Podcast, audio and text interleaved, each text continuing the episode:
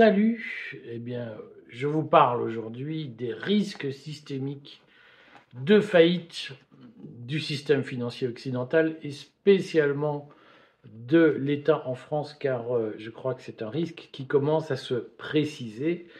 Et euh, dans le souci de ne pas, au fond, vous prendre en traître ou dans le souci de partager avec vous les, les préoccupations qui se font jour, je vous fais une capsule dédié à ce sujet. Alors, ce qu'il faut souligner, c'est que nous avons aujourd'hui en Occident, et particulièrement en France, un problème systémique. C'est ce que le, proche d'Obama, professeur de droit public aux universités, Cass Sunstein, appelle la crippled epistemology, c'est-à-dire la capacité handicapée à savoir, on va appeler ça l'épistémologie crispée, euh, renfrogné, euh, c'est-à-dire au fond cette fermeture d'esprit qui caractérise les décideurs en Occident et particulièrement en France. il y a quelques exemples de, cette, de ce blocage des esprits, de cette psychorigidité. Euh, par exemple, un garçon comme Bruno Le Maire, ça fait sept ans qu'il raconte les mêmes trucs et qu'il ne voit manifestement pas que le monde évolue et que la situation financière se dégrade. Alors plus Bruno Le Maire vous dit ça va aller mieux, plus vous savez que ça va être pire. Si vous suivez ce que vous disait Bruno Le Maire au moment du, Covid, c'est-à-dire au moment du quoi qu'il en coûte, il vous expliquait au mois de mai 2020 que 2021 il était sûr que fin 2021, la France aurait retrouvé euh, l'équivalent de sa production de 2019, qui était une mauvaise année, redisons-le. Euh, et puis finalement, nous nous apercevons que nous n'avons toujours pas, trois ans après le Covid, retrouvé notre niveau de production industrielle de 2009 et que nous n'avons toujours pas retrouvé l'intensité économique que nous pouvions avoir avant 2020. Et je le redis, avant 2020, c'était déjà pas forcément très glorieux. Euh, Bruno Le Maire vous annonçait aussi il y a un an qu'il ne pensait pas que l'inflation durerait. Puis il nous a dit ça s'arrêtera fin 2022. Puis après il nous a dit ça s'arrêtera en juin 2023. Et on s'aperçoit que l'inflation continue. Et donc euh, que la situation ne s'améliore pas. S'améliore tellement pas que les banques centrales ont annoncé qu'il y avait une inflation dite sous-jacente qui les obligeait à relever fortement leur taux d'intérêt. Euh, et, tout le monde s'attend à un maintien de l'inflation si les plans de transition énergétique se réalisent, parce que la transition énergétique, c'est remplacer des méthodes amorties, entre guillemets, depuis longtemps, comme la voiture thermique, par des méthodes nouvelles qui ne sont pas encore amorties, pas encore abouties, qui coûtent beaucoup plus cher, comme les voitures électriques, et donc, tout ça a un produit de, renchérissement des prix, des conséquences de renchérissement des prix, c'est-à-dire d'inflation. Donc, on voit bien qu'il y a une réalité qui est flagrante, c'est-à-dire que l'inflation n'est pas prête de s'arrêter, que euh, la situation ne s'améliore pas, euh, et vous avez des élites, des décideurs, une caste mondialisée qui vous explique tout va bien. Et quand on leur dit, mais enfin écoutez, ça fait deux ans que vous nous racontez des conneries, pas du tout, vous n'avez rien compris. Et euh, c'est un, biais euh, terrible, cette crippled épistémologie, cette psychorigidité intellectuelle euh, des décideurs, parce qu'aujourd'hui, ces décideurs passent leur temps à vous expliquer que la Terre est plate, ou que si vous dites le contraire, c'est que vous êtes complotistes, d'extrême droite, antisémites, euh, euh, je sais pas quoi. Hein. Ils ont toujours un mot pour vous expliquer que quand vous leur dites écoutez, ce que vous racontez, c'est des carabistouilles, vous avez tort, vous êtes hors jeu, ils vous bannissent pour ne surtout pas avoir à écouter ce que vous dites et surtout pour ne surtout pas avoir à répondre. Hein. Et cette incapacité à écouter, ce refus du, dialogue, ce, refus de la divergence d'appréciation, euh,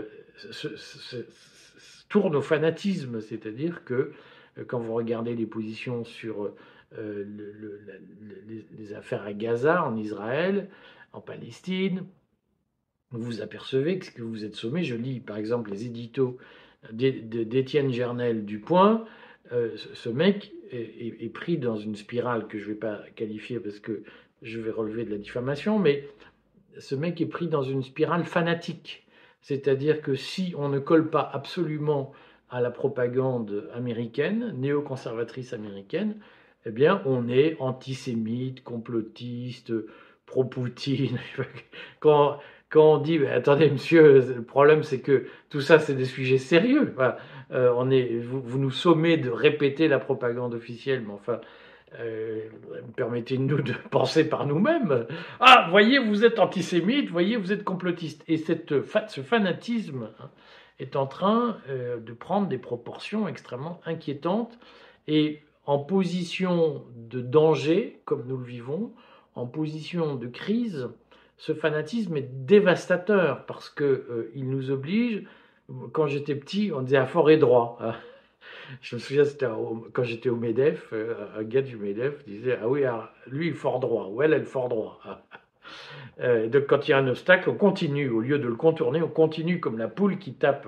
Aujourd'hui, la caste mondialisée, c'est une poule qui tape sur le verre pour essayer d'attraper la cacahuète à travers la paroi de verre et qui n'a pas l'idée de contourner. Et si vous dites, ben, arrêtez de taper dans le verre, contournez l'obstacle, ah, tu es antisémite, ah, tu es complotiste. Et, cette, le fanatisme a pris le pouvoir. Hein. Euh, et, aujourd'hui, si je reprends les analyses anthropologiques, entre guillemets, de psychologie sociale de Kassenstein, qui est l'inspirateur de la théorie du nudge et, qui est l'inspirateur de la théorie de l'infiltration cognitive pour combattre les théories du complot, ce gars, il explique que le cerveau humain fonctionne surtout en période de, stress, euh, de façon automatique et pas de façon réfléchie. Et aujourd'hui, nous avons une caste au pouvoir qui n'est plus capable de réfléchir et qui euh, fonctionne de façon automatique. Et je dis attention à vos économies, attention à votre patrimoine, parce que ces gens-là, euh, qui vous expliquent maintenant, ah, vous n'êtes plus d'accord avec eux, ah, apologie du terrorisme, euh, humiliation, outrage public, enfin bon, tous ces gens-là sont devenus cinglés. Et faites attention à vous parce qu'ils vont vous emmener dans le mur. Euh, c'est le problème que nous avons. Au fond, les crises que nous traversons, on les connaît. C'est la crise, euh, d'une manière générale, la crise financière, avec euh, des excès du shadow banking qui, n'ont pas été purgés depuis 2008 et qui recommencent. J'en ai parlé dans le courrier des stratèges, j'ai consacré des articles. La presse américaine a chiffré les problèmes qui se posent aujourd'hui du fait du shadow banking. La presse américaine a chiffré les problèmes financier des hedge funds, j'en ai parlé dans le courrier, mais nous avons à côté de cette crise financière qui est aussi une crise obligataire, hein, donc euh, une crise où, la valeur des obligations diminue, où leur taux d'intérêt monte, et où donc les endettés, c'est-à-dire notamment les Français, vont petit à petit être étranglés par la montée des taux d'intérêt, cette, situation euh, va évidemment poser des problèmes structurels, mais c'est un des aspects. Il y a d'autres crises aujourd'hui les crises militaires, l'Ukraine, la Palestine, euh, il y a une crise énergétique structurelle, c'est-à-dire qu'aujourd'hui, euh, excusez-moi, je, finis de manger ma mandarine, euh, il y a des crises structurelles énergétiques. Hein. la production de pétrole a probablement atteint son maximum au cours des années 2010. C'est, de mon point de vue, ce qui sous-tend, ce qui justifie qui oblige à financer tous les délires sur le réchauffement climatique avec les plus 1,5 degrés de machin, de trucs, de gaz à effet de serre. La diminution de production de gaz à effet de serre ne vise pas du tout à lutter contre le réchauffement climatique, elle vise à imposer une réduction de la consommation de pétrole. Euh, et, donc aujourd'hui, on a un sujet, c'est que l'énergie sur laquelle on a vécu pour faire tourner notre modèle économique de gaspillage coûte de plus en plus cher et donc va poser un problème de rendement euh, décroissant aux capitalistes qui aujourd'hui nous disent bah, il faut consommer moins. Hein. Les quatre voyages par an, par année, par vie euh, en, avion, etc., de Jean Covici, tout ce que vous connaissez, tous ces discours sur le nécessaire appauvrissement de la population sans lui dire clairement. Tout ça est une crise. Hein. donc on a des crises militaires, on a des crises énergétique, de crise de notre modèle économique, on a une crise financière. La France pourrait s'en tirer, au fond, en jouant une carte gaulienne, c'est-à-dire en disant, bien, nous, nous prenons une position euh, décalée par rapport à celle des États-Unis, nous ne faisons pas de suivisme atlantiste. Mais la caste qui est au pouvoir en France est tellement idéologisée, tellement fanatisée qu'elle n'est plus en position de euh, prendre de la distance par rapport aux injonctions américaines. Elle est devenue une simple sous-traitante des éléments de langage euh, fournis par les États-Unis. Et ça, c'est un point faible majeur parce que ça signifie que euh, nous allons structurellement forer droit jusqu'à ce que ça tombe. La, la rigidité, la psychorigidité de nos décideurs est notre principal point faible aujourd'hui et il faudra le jour J leur demander des comptes sur la catastrophe qui quand même semble se préparer. Ça, c'est la crise numéro un, c'est la crise de la décision publique. Nous avons aujourd'hui des décideurs qui ne sont pas compétents, qui ne sont pas à la hauteur des événements, et euh, c'est un danger, c'est le principal danger aujourd'hui. Mais à côté de ça, nous avons effectivement un danger militaire majeur, c'est que euh, il y a quand même fort à parier pour que la situation au Proche-Orient se dégrade, en partie, et là aussi, c'est l'effet des systèmes de décision publique qui s'est mis en place en Occident. Il y a quelques fanatiques qui, qui nous emmènent vers l'abîme. Et aujourd'hui, il faut être capable de dire que le gouvernement israélien est euh, tenu par des fanatiques. Il y a la stratégie diplomatique imposée par les néoconservateurs autour d'Anthony Blinken. Lisez dans le courrier des stratèges l'article que j'ai consacré à Anthony Blinken, euh, à ses origines, à son contexte euh, intellectuel, à son contexte politique. les néoconservateurs américains autour d'Anthony Blinken qui s'est rendu, qui est donc le secrétaire d'État américain, c'est-à-dire le ministre des Affaires étrangères américain, qui est allé en Israël, qui a mis le pied par terre en disant Je suis juif comme vous et je vais vous parler en tant que juif. Là, vous vous dites que, Blinken soit juif ne devrait même pas être évoqué dans les relations internationales. Et là, on a un problème, c'est que les États-Unis envoient un représentant en Israël qui, au fond, dit Je suis israélien. Et là, on se dit, mais comment voulez-vous que ça marche? Ça ne peut pas fonctionner. Hein. Euh, et euh, il est évident que Joe Biden a validé hier lors de sa participation au Conseil de sécurité israélien, il a validé le fait que les Israéliens pouvaient mener une opération à Gaza militaire, terrestre, euh, qui devrait constituer une erreur stratégique fondamentale. Et donc on va avoir ce sujet, si vous voulez, qui est que la guerre au Proche-Orient, elle est annonciatrice de beaucoup de malheurs. Euh, d'abord des, drames, des tragédies euh, humaines, des morts, des enfants morts, on en voit déjà beaucoup, euh, des, situations absolument abominables, mais elle est aussi annonciatrice d'une profonde crise économique, c'est-à-dire que l'Iran a d'ores et déjà annoncé qu'il fallait imposer un embargo pétrolier vers l'Occident. Et donc nous allons vivre potentiellement la même situation qu'en 73, c'est-à-dire une privation de pétrole et un renchérissement euh, de l'énergie bien plus important que celui que nous venons de vivre. Et ça, il faut en avoir conscience, c'est-à-dire que la situation va devenir très compliquée à gérer.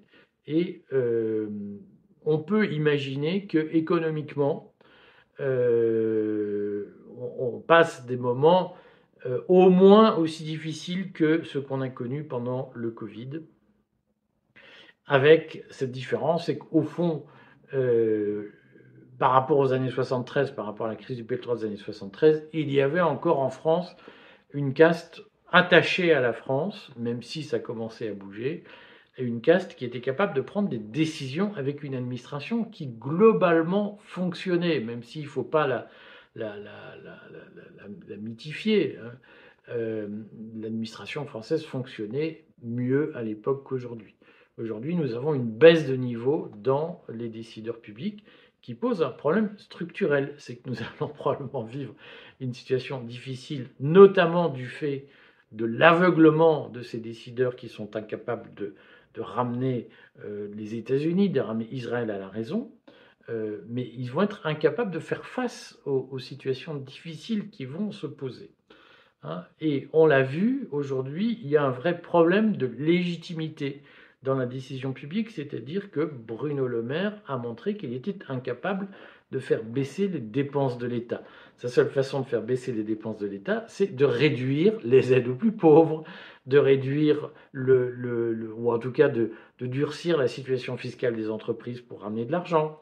Donc ça veut dire que euh, globalement, tous ceux qui aujourd'hui euh, recrutent sans arrêt dans les bureaux pour faire de la paperasse inutile, voire dangereuse, toxique pour le pays, euh, tous ceux-là vont continuer à faire de la dépense publique et les forces vives du pays vont être de plus en plus ponctionnées. Hein. C'est-à-dire que vous, on va vous dire, l'essence passe à 3 ou 4 euros, peut-être 5 euros, euh, vous allez bosser en voiture, mais on ne vous aidera pas à payer votre essence pour aller bosser.